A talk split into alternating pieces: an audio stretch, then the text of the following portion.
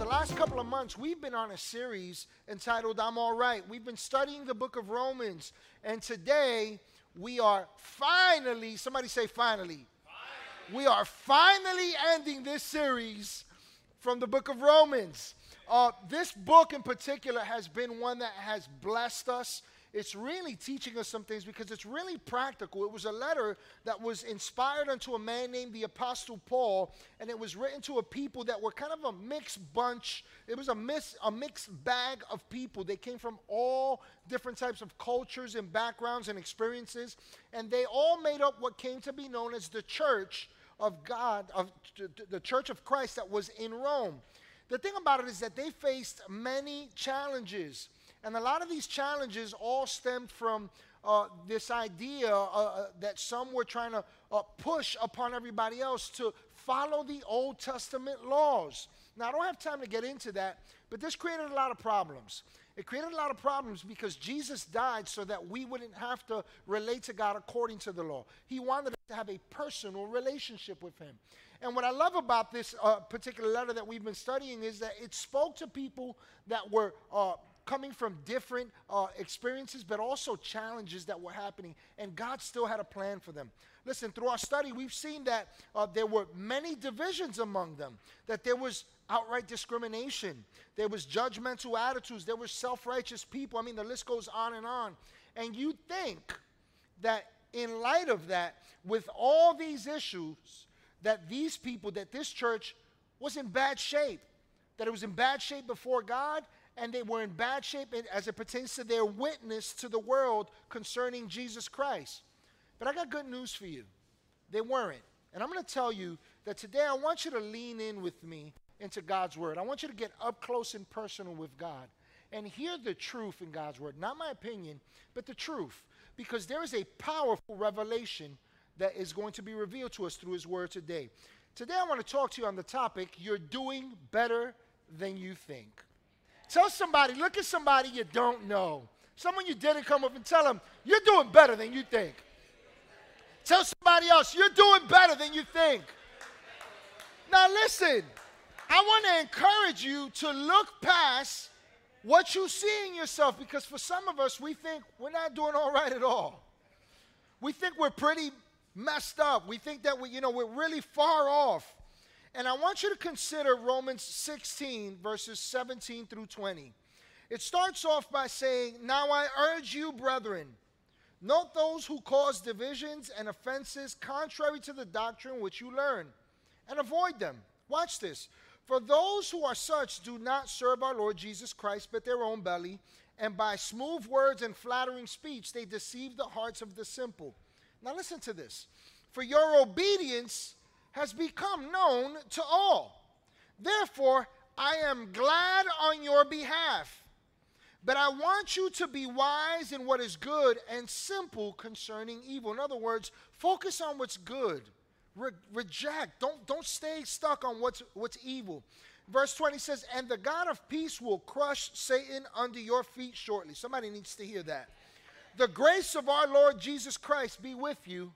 Amen. Now, look, there is no denying that there were issues that existed among the people that were in the church of Rome. But deep within them was something so amazing at work that kept them going, that kept them growing, that kept them flowing with the work that God was doing among them. And I want to point out to you what that was. In verse 19, I want you to notice what Paul says. He says, For your obedience has become known to all. Now, let's just stop right there. What? What? You mean, wait, the church, this church where there was great divisions, you mean this church where there was great controversy and offense, where people were outright, uh, uh, some people were outright pointing people in the wrong direction? You mean this church where there was a religious, uh, religiosity among them so, to such an extent that some people walked away from the church? You mean that church? Paul is stating about that church that there was an obedience among them that made their faith and Christ known to all that church? You know, Paul's words in verse 19 give the appearance that this church, these people were the cream of the crop. That they were, they, they were uh, above the rest of the churches among them and, and all around. It, it gives the implication, it gives the idea that these people were, there was something special happening in them. And the truth is that there was. Because despite their challenges, there was a deep love for God that was evidenced by their willingness to submit to the Lord. There was something at work in them that drew them not just to submit to the Lord, but to submit to His Word and to submit to one another. And, and so you see, while they had uh, while they had challenges, the word obedience there in verse 19 is very important to note because it's not simply talking about uh, the act of being compliant, of just following rules. It's actually speaking of one who acts out of a heart that yields for the benefit of another. There was a genuine love in these people.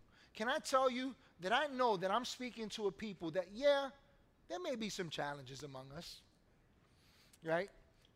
We may not have it all together, but let me tell you, thank God for a people that love the Lord, such as you, that are yielded to the Lord. Let me tell you, there is still a work of God among us in your life, so long as that's your heart attitude towards the Lord. And so, uh, the church in Rome had issues. You know why? Because it had people. Welcome to the club. We're in good company, right? But notice that uh, even, and notice this that in verse 17, Paul points out that there were those among them who were still causing divisions. There were those among them who were still kind of, you know, like really creating some issues. And he says, listen, distance yourself from them, right? Avoid that. But at the end of the day, God was still working among these people. God is still working in your life. Isn't that good news? And so, as Paul concludes his letter to them in, in chapter 16, he affirms them and he reminds us of why these people were better off than you think. There was a power that undergirds that undergirded them and undergirds us individually, and it empowers us corporately as his church. And it's found in verse 20 of Paul's words. I'm not going to read it, but Paul alludes to the grace of God upon them. He prays that the grace of God would continually be upon you. And let me tell you why that's important. Because the grace of God is what keeps us all right when everything else appears to still be going wrong.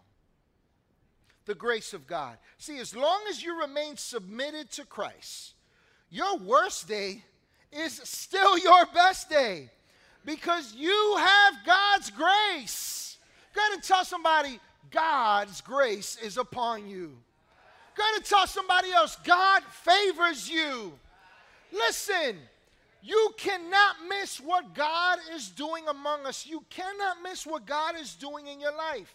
Now, the word grace is the Greek word charis, and it literally speaks of that which affords us joy, it provides us pleasure, it produces delight, it brings about goodwill, it, it, it, puts upon us loving kindness and favor. It is a gift that bountifully empowers us to succeed and bear witness to what God is doing on our lives. And I don't know if you know this, but God's grace is upon you.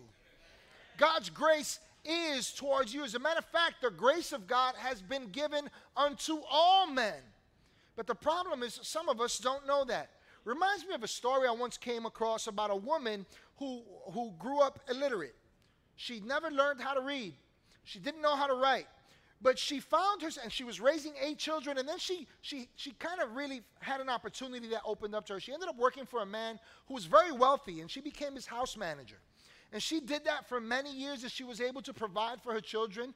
Uh, it was just her and her eight children. But then eventually the day came where her super, her, her boss, he passed away. This man passed away. And when he passed away, things kind of went on a decline things kind of went sour. It got so bad that her children all just kind of moved out. You know, they left, all types of stuff happened. And here she is, many years later, bedridden. She's, she's, she has no one except a neighbor who would come by daily and knock on her door. And he would walk in and he would just kind of sit with her for a couple hours and talk to her and encourage her and listen to her stories. And one day in particular, this, this, this gentleman, this uh, kindly neighbor who, who would sit next to her and, and, listen to her, was talking to her, and he noticed, uh, he took special interest in a frame that was above her bed. And in this frame, there was this dilapidated, dilapidated, this frayed, this yellowish old paper, and it had some writing on it. And as he was speaking to her, he asked her, what's, what's with the paper in the frame? You know, he noticed it before, but he never really paid attention. And she says, Oh, that's a piece of paper that my old boss gave me. He was such a kind gentleman. He was so good to me that I just kept it near and dear. So I put it in a frame and I put it over my bed. And that even piqued his interest more. And so he leans in and he begins to read this piece of paper. And here's what he realizes that it was this gentleman's last will and testament, and he left her, her he left this woman his entire inheritance. Here's the thing, she didn't know it. And I'll tell you why I share that story with you. Because in the same way, like this woman, the grace of God has been bestowed upon us as our inheritance. But there are some, even amongst the body of Christ, that are spiritually illiterate and we live negligent of the power of God's grace upon our lives. See, God's grace upon you isn't just a dose of grace. It's not just when you behave, it's not just when you're in your highs, but it's also in the midst of your lows. It's not when things look good, but it's also when things look bad. Let me prove that to you. John 1:16 says this, "From for from his fullness we have all received grace upon grace. Now, if you read the book of John, chapter 1, you'll see that it says that Jesus came full of grace, and that from that fullness we have received grace upon grace. Now, I want you to consider what the scripture is actually saying here. It's saying that there's a grace that has been extended to us already, and then there's another dose, another measure, a greater portion of grace upon that. So you see, you don't just have God's grace upon you. I know what you need, but God says, let me give you some more.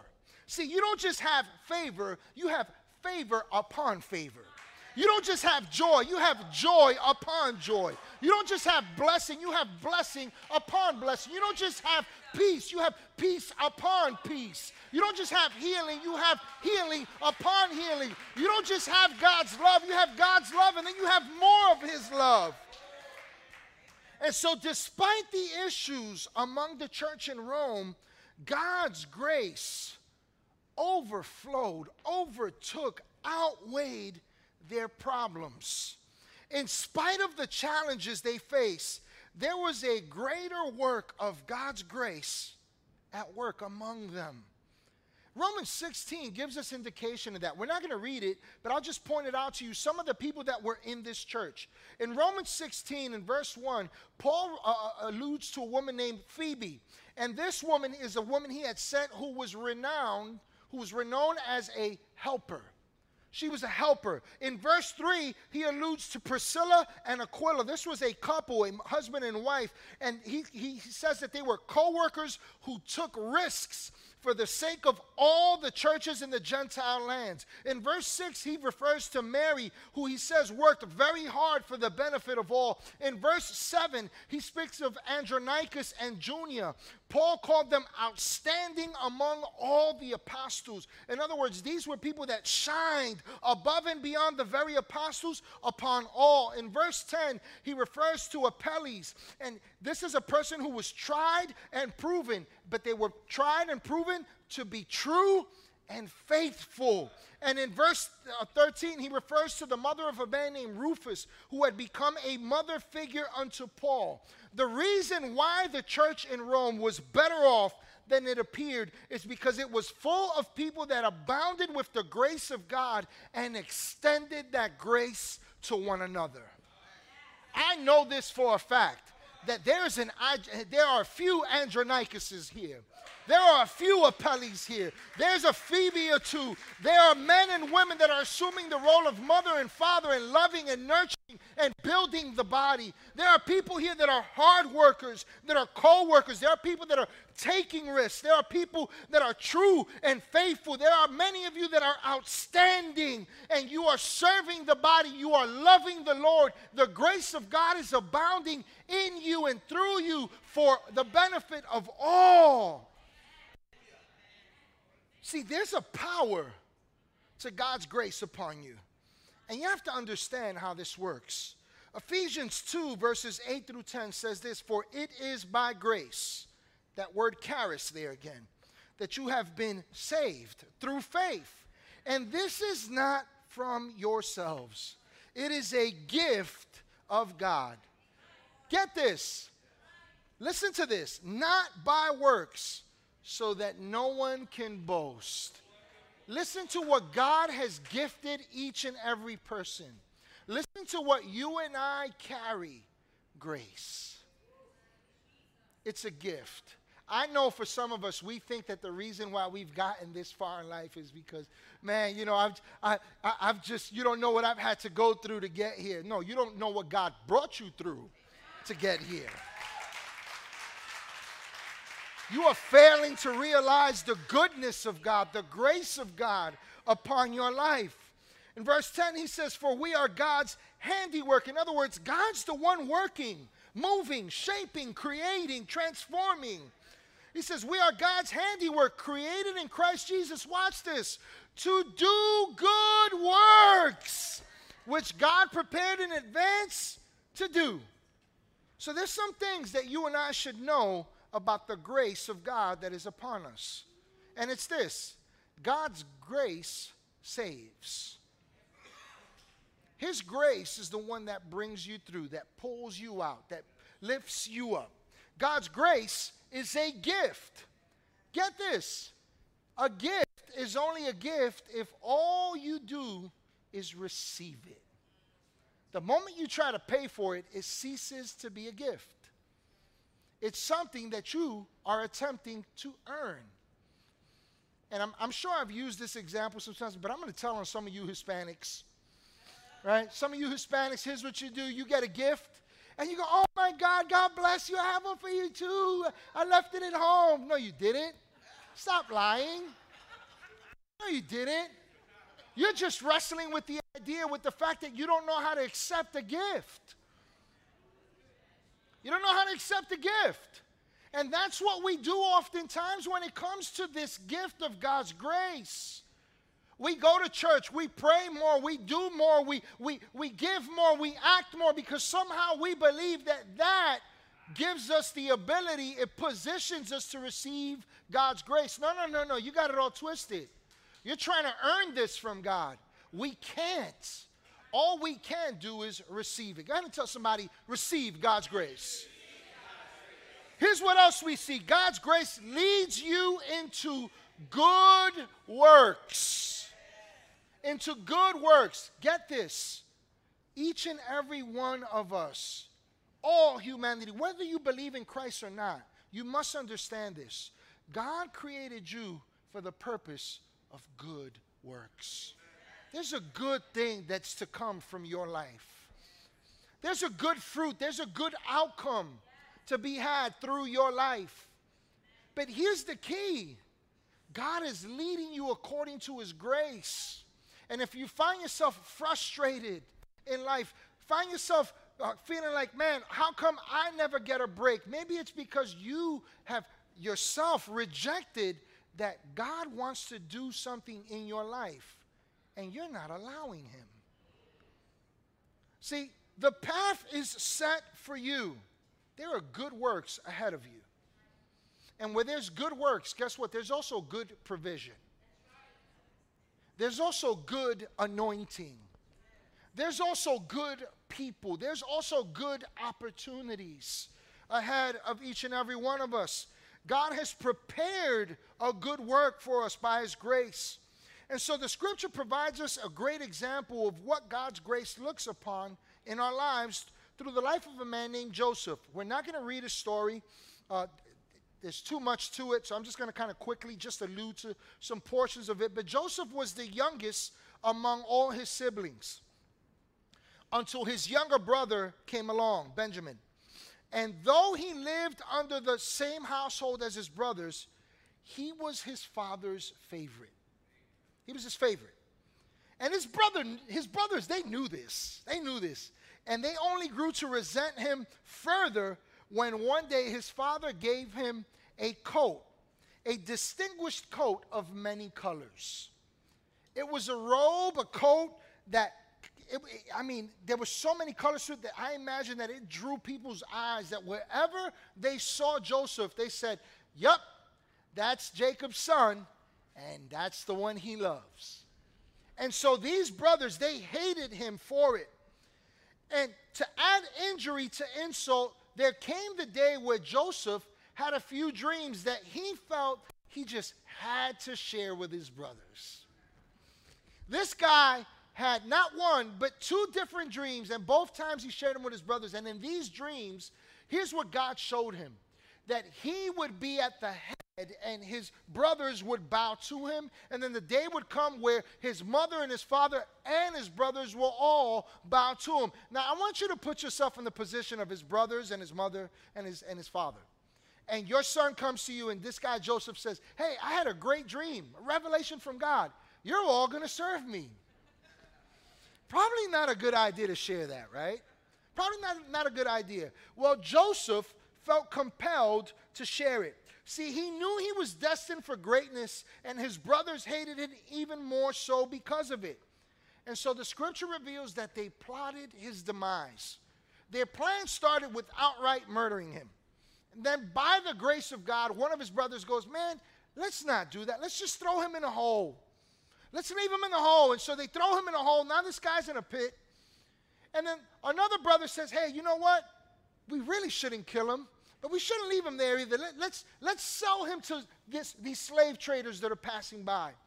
And so, despite his apparent demise, right, he went from favored to being the subject of a murder plot to eventually being sold into slavery. Despite this demise, this downward spiral, the scripture reveals that Joseph consistently found himself rising from the direst situations. Situations such as betrayal, slavery, uh, outright lies, and plotting and imprisonment. And he found himself at a place where he ascended to the highest platform in the entire known world, next only to Pharaoh. Now, Joseph's story is one that some might attribute to luck, to coincidence. Oh, you know, you're just lucky. You just, you know, you just got the luck of the draw. But the scriptures in Genesis 39 21 tell us differently. Listen to what they say. It says, But the Lord was with Joseph. Tell somebody, the Lord is with you. Tell somebody else, the Lord is with you. Listen, this is the truth. But the Lord was with Joseph and showed him steadfast love. That's the Hebrew word chesed. That word chesed is the equivalent of grace, of charis in the New Testament. So watch this. The, the Lord was with Joseph and showed him steadfast love, grace, and gave him favor. That word that word in the in the Hebrew is the word chen. And here's what it means also. It also means grace. So get this, this guy's got a double portion of grace. Watch this. In the sight of the keeper of the prison. He is a he, he's, he's deemed a criminal, he's locked away in prison, and the jail keeper looks upon him and goes, Man, I can't help but bless you.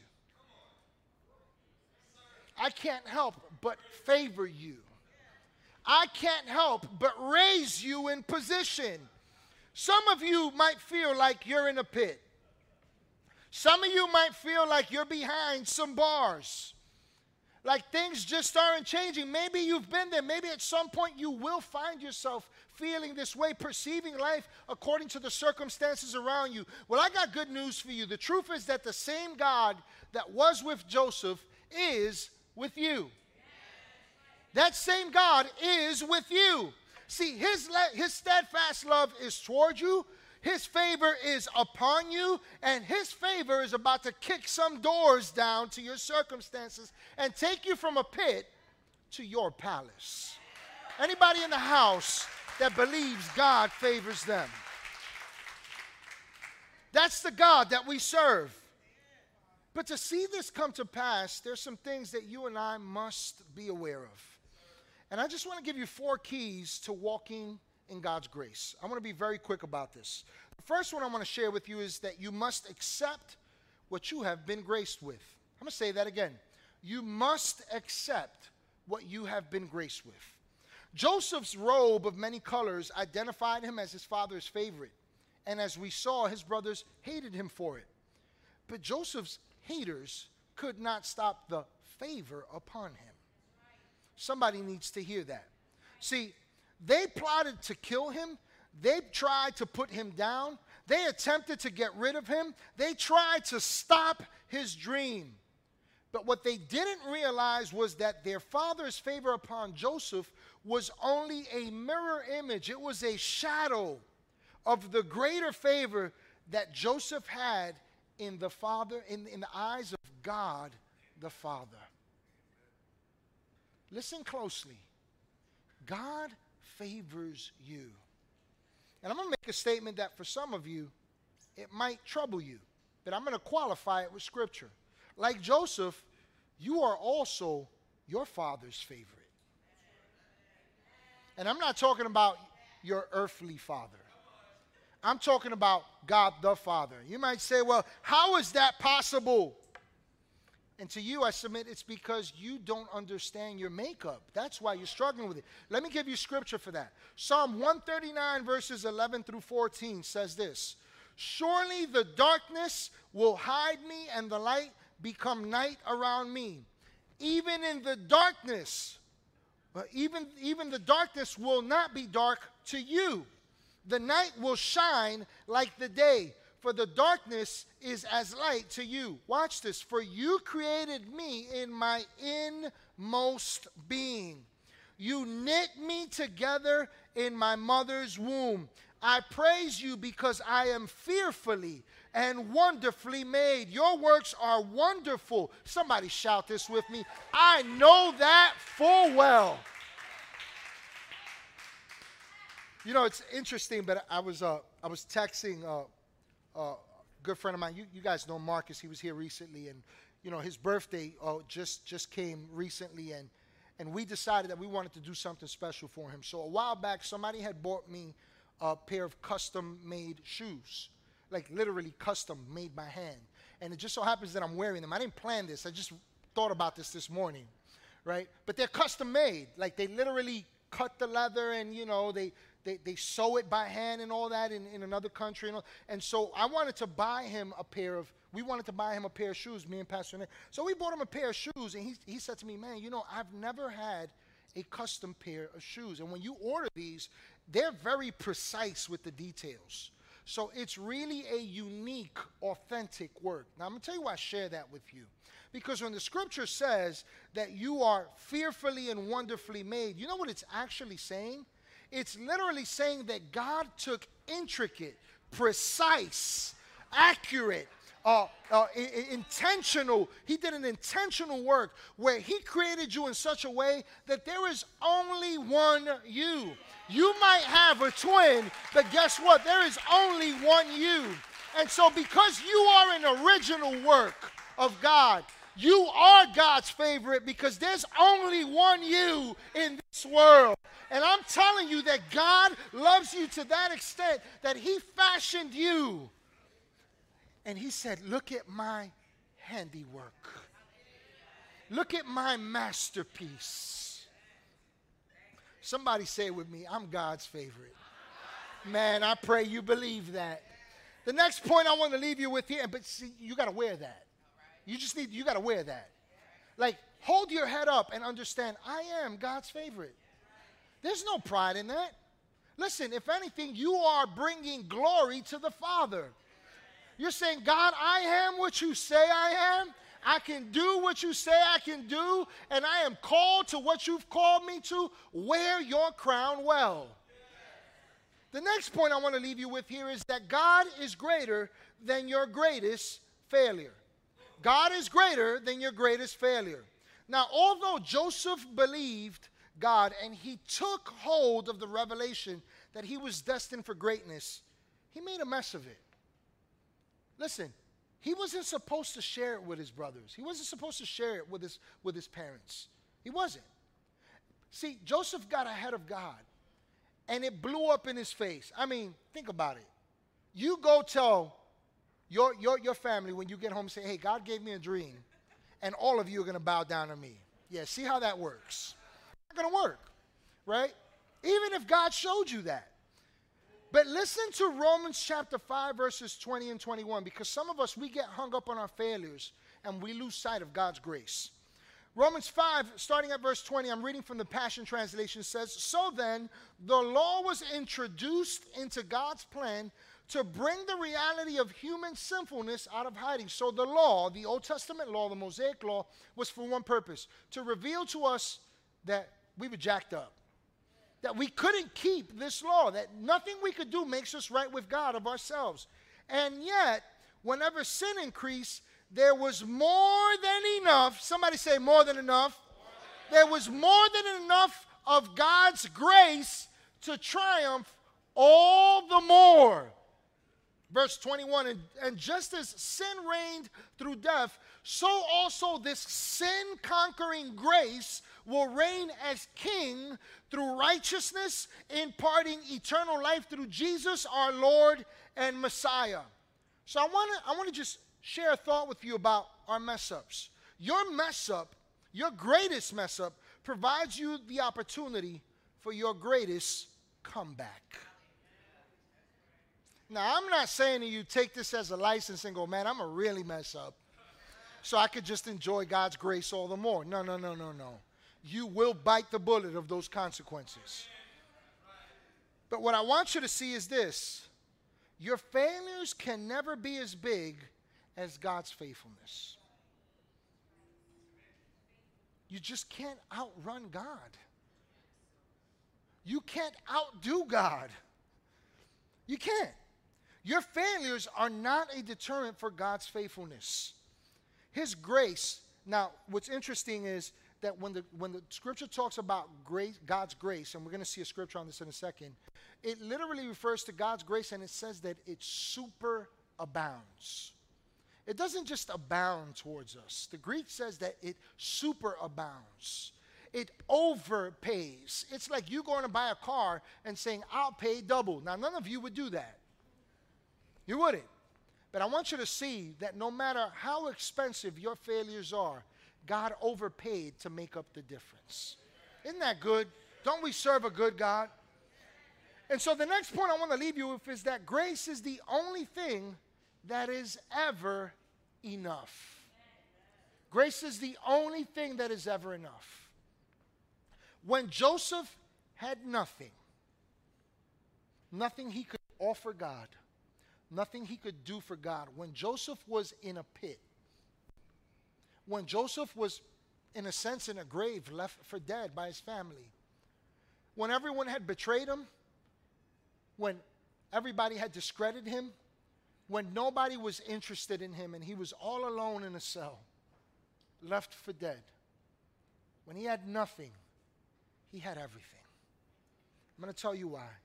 Because God was still with him. Still with him. God is still with you.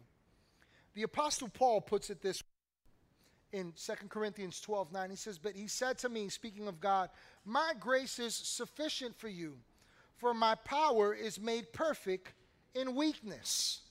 Therefore, he says, I will boast all the more gladly about my weaknesses, so that Christ's power may rest on me. Now, I got to give you some context for this, just, to, just so that we rightly understand this.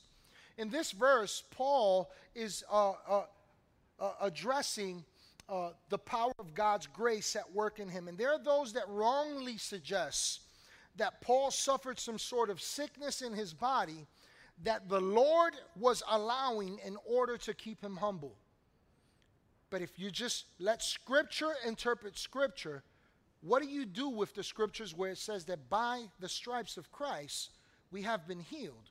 What do you do with scriptures in 3 John 2 where it tells us that God's will is that we prosper in all things and be in health? So it can't we cannot conclude that God's will was that Paul have some sickness, some physical malady.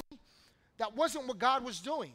But if you just go back to uh, chapter 11 in Second Corinthians, what you'll find is that Paul boasts. And he boasts about all the things that he had gone through. He talks about being shipwrecked, about being hungry. He says, I dare not even classify myself among these super apostles.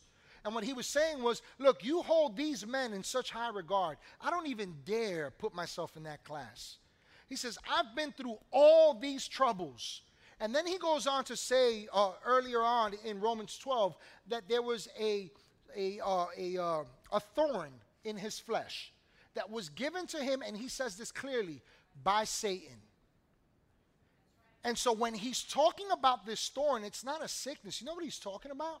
If you just read it in context and let scripture interpret scripture, Paul is really talking about the resistance that he received from the Jewish people, from the Gentiles, wherever Paul went in his life, if you study it, he was constantly facing resistance. There were people that were like a thorn in his side, resisting, fighting the gospel.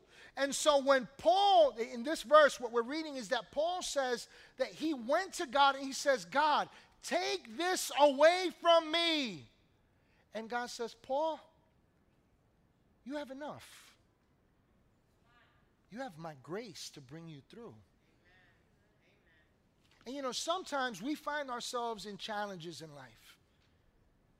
And we're, we're, we're praying and we're saying, Oh God, oh God, please help me. Well, what about His grace that is upon your life?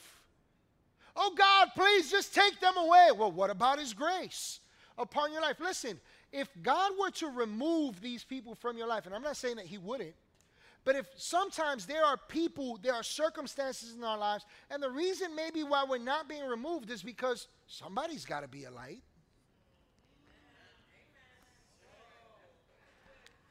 Somebody's got to be an example. Somebody's got to bring truth. Somebody's got to show up so Jesus can work. Hey, maybe, maybe, just maybe, you've been trying to attain something else, an outcome, a possession, a circumstance, a change. And what you're neglecting is this that God's grace that is upon you is sufficient for you. You don't need something more. You don't need more people. You don't need more possessions. You don't need more accumulation of things. All you need is all you already have God's grace.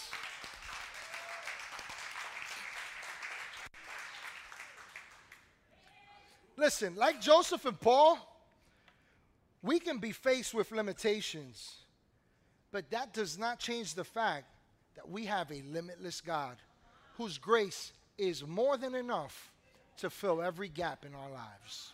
Amen? I want to leave you with one last point here as we close.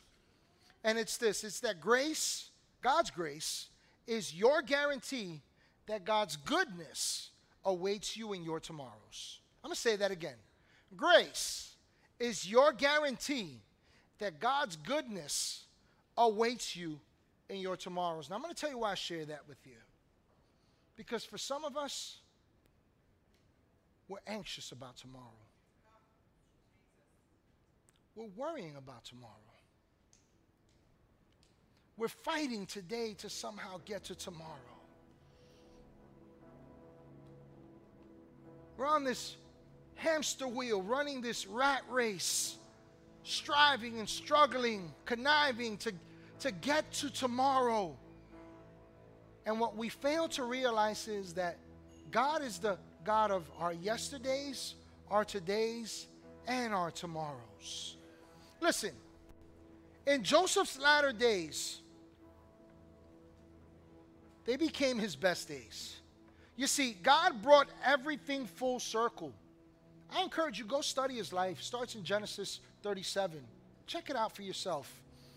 But what you'll see is that God brought everything full circle and restored to him his family, and he opened the door through Joseph so that Israel could expand and be established as a nation. And the scripture records that as Joseph found himself face to face with his brothers at the point of their restoration, listen to the words of Joseph, what he declared in Genesis 45, verse 5. He says, And now, do not be distressed, and do not be angry with yourselves for selling me here. Listen to what he says. Because it was to save lives that God sent me ahead of you.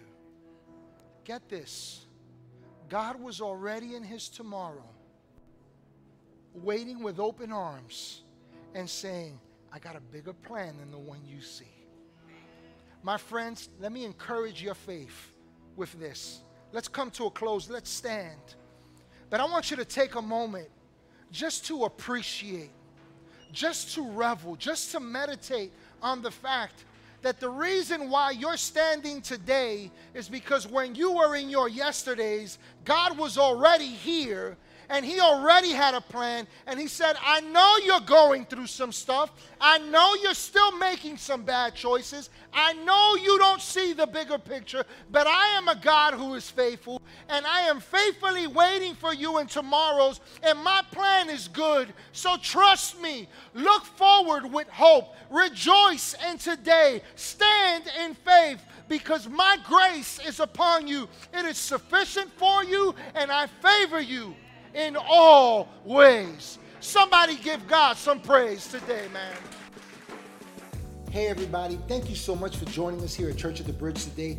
I pray that you had a personal encounter with God, that He spoke to you powerfully, and that He met you at your place of need with this message.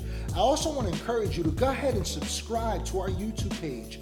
By doing so, you'll be able to check out past messages, uh, past events that we've done. You'll also be able to see what's happening now and those things that are to come.